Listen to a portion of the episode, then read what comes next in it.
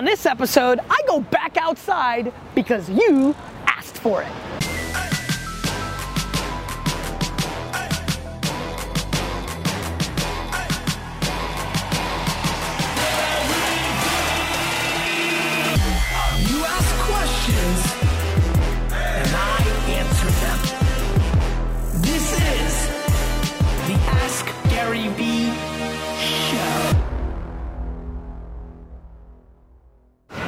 This is Gary Vay, Nerdchuck, and this is episode 144 of the Ask Gary Vee Show. It is a Friday, a beautiful Friday here in New York City. The Pope is coming through, causing a lot of ruckus traffic-wise, uh, but I'm uh, I'm in a good mood because my official Jets Eagles prediction is coming up. India's back. That always feels good. And uh, and yesterday's show got a lot of great comments, a lot of good feedback from the show. We went deep, quite emotional, a little heartache uh, on episode 143. So uh, India, let's get into The sh- the, show. Let's do it. Almost. I, I, I- feel satisfied that I got you on the on the early uh, on the early come up. So um, From Anthony? Anthony. Actually, no, we're gonna start with Ari. oh, what happened to Anthony? Sorry. Anthony's is like fun, so we'll do it later. Well, why can't we do? Why, why can't we start 144 with some fun? I, like, to set the pacing. Fine, set your pacing. Go ahead, Ari. Right. Well, I feel, now I feel like you're gonna be judgmental. Ari. Uh, Ari's questions in deep shit. Ari asks, How can I deal with the perfectionism and feeling like someone else can do it better, preventing me from getting stuff done? I don't even understand. Do it again. How can I what? how can like how? What do you do when? No, no. Read it again. I was like, you went too how fast. How can I deal with perfectionism? How can I deal with perfectionism? Ari. Ari, go ahead. I understand, not me. Thanks, India. And feeling like someone else can do it better, preventing me from getting stuff done. Got it. So he he not only wants everything to be perfect, he always has a sense that somebody else can do it better. Probably. with that.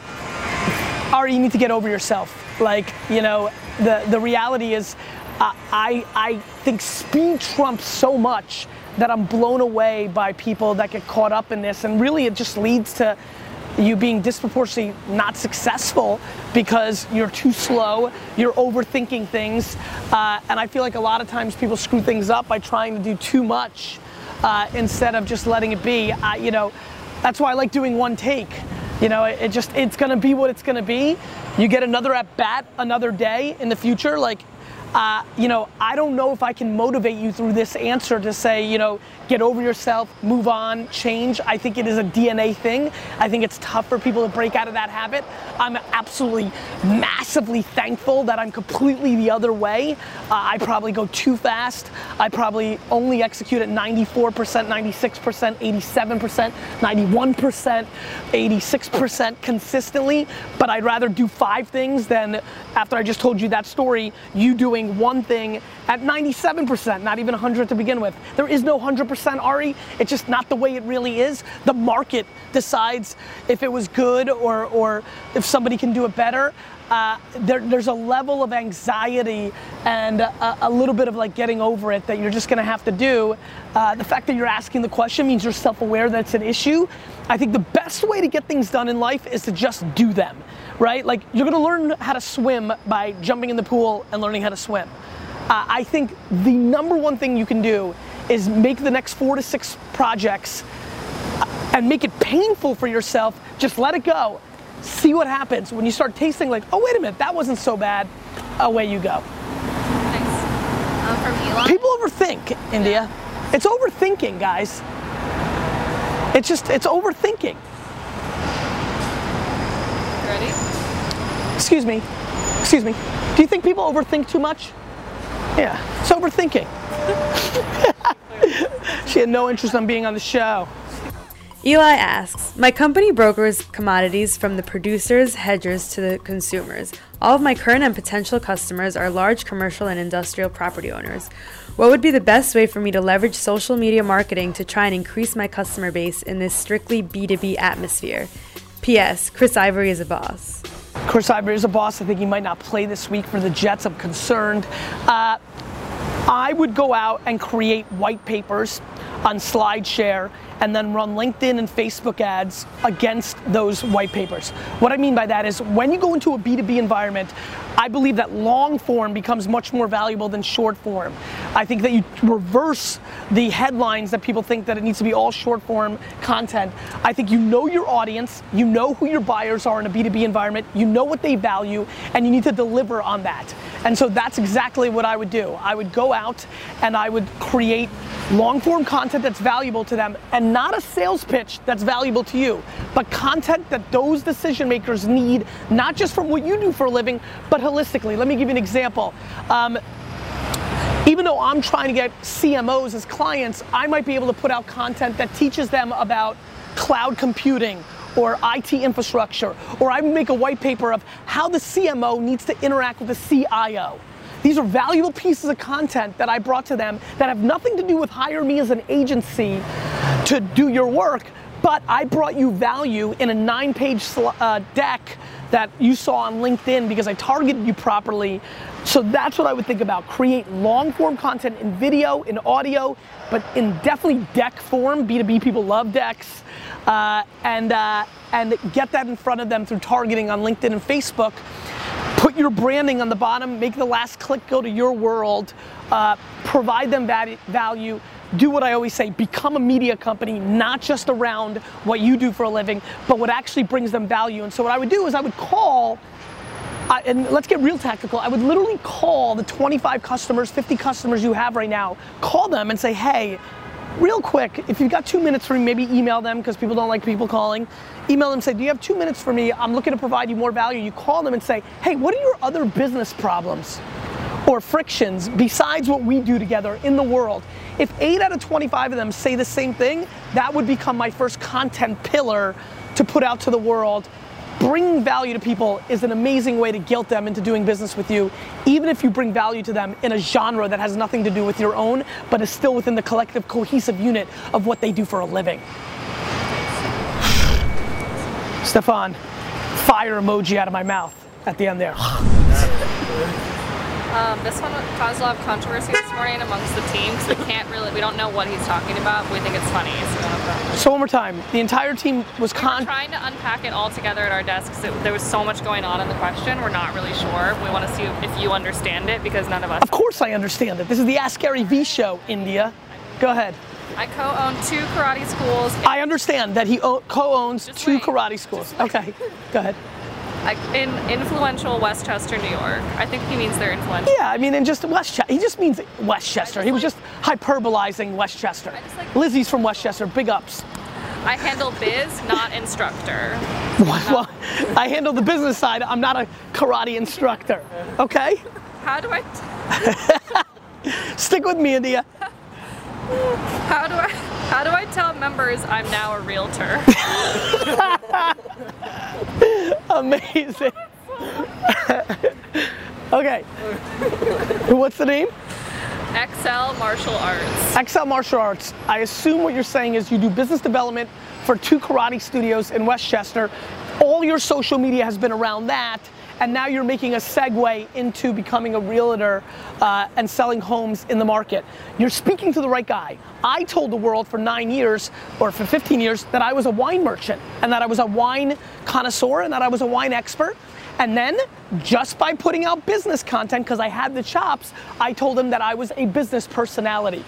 If you know what you're talking about as a realtor, if, if you know, nice photo bomb, I appreciate that. I got you, man. If, if, if you actually know what you're talking about from a realtor standpoint and you have smart points of view on the neighborhood dynamics, the upsides in which neighborhoods in Westchester are blowing up, uh, things of that nature, then I think you have a huge opportunity. And so the answer is quite simple. How, the, the final line is how do I now tell them how I'm real? tell members I'm now a realtor? Members.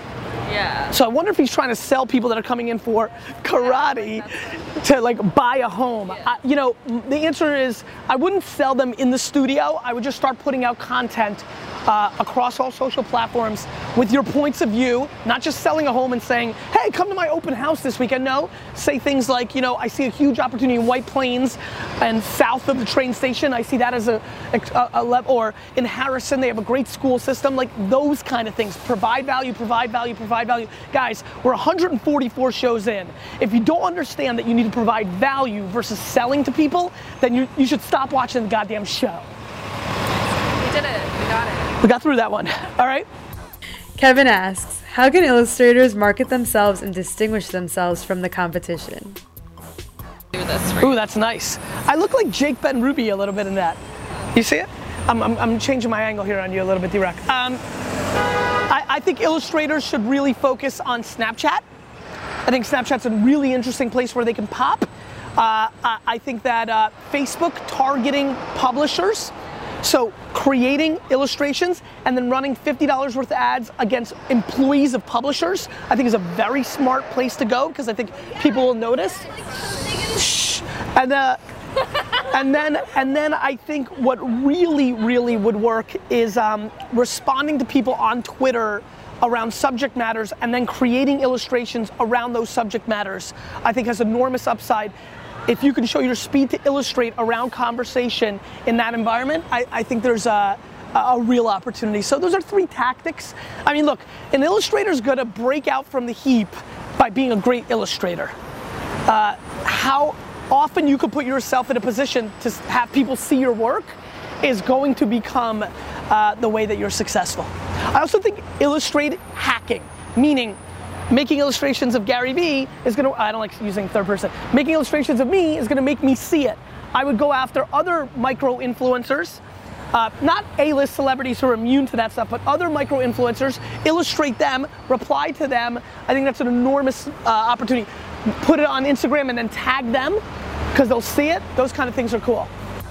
Anthony asks, Hey Gary Vee, who's your all time favorite jet and all time least favorite jet and why? My all-time favorite jet and my all-time least favorite jet. Uh, my all-time least favorite jet is probably Kyle Wilson. He just ended being a jet. Kyle, if you're watching this, I apologize. It's just the truth. Uh, he was a first-round pick. He was terrible every second of the way. Uh, just broke my heart. Uh, just did not like the way he played. Didn't feel that he had ball skills for a for a corner. Uh, even when like our starting corners would get hurt, he would have to not play. He was a terrible slot corner. I, I just really disliked him. My my favorite all-time Jet is Al Toon. Uh, uh, I was a young kid. He was our best receiver, number 88. I loved him with all my heart. I love you, Al Toon, if you're watching. And uh, and uh, that's it. Those are the real answers to that question. That's it. That's a show. All right. Official prediction time. This one's gonna hurt. I have a feeling that Decker and Ivory are not playing. Uh, I'm. Uh, I think the Eagles are playing for their lives. I think that the Jets. Uh, I, I don't think the Jets have never beaten the Eagles in NFL history in a regular season game. Uh, and uh, and I'm very very concerned of this. I'm still very affected by the 1994, 93-94 game where the Jets were up 21-7 against the Eagles at home, and then Eric Allen had a 99-yard interception return for a touchdown as the Jets were about to go up 28 7 in Johnny Mitchell's coming out party game. Uh, Eagles went on to win. There's just something bad about this game. I'm taking a ton of VaynerMedia Eagle fan employees, Mark Evans and Brandon Resnick and Taggart and Lindsay. Price, I, I think I'm bringing too many employees to the game. That feels wrong and I think the Jets, uh, the Jets stumble here. Uh, I think that uh, I think they stumble here. Unfortunately, I'm going to go Eagles 20, Jets 16. Hurts my feelings to go that route, but that's uh, that's my official prediction. I'm not going to predict them to win every week. Uh, I will not be surprised if they win. I feel nice that they could win, but my official prediction is the Jets stumble this week, 20 to 16. Uh, but just to give you some insight, I think they rally next week in London. Anything can change, but that's how I feel. Sorry for myself. You keep asking questions, I'll keep answering them.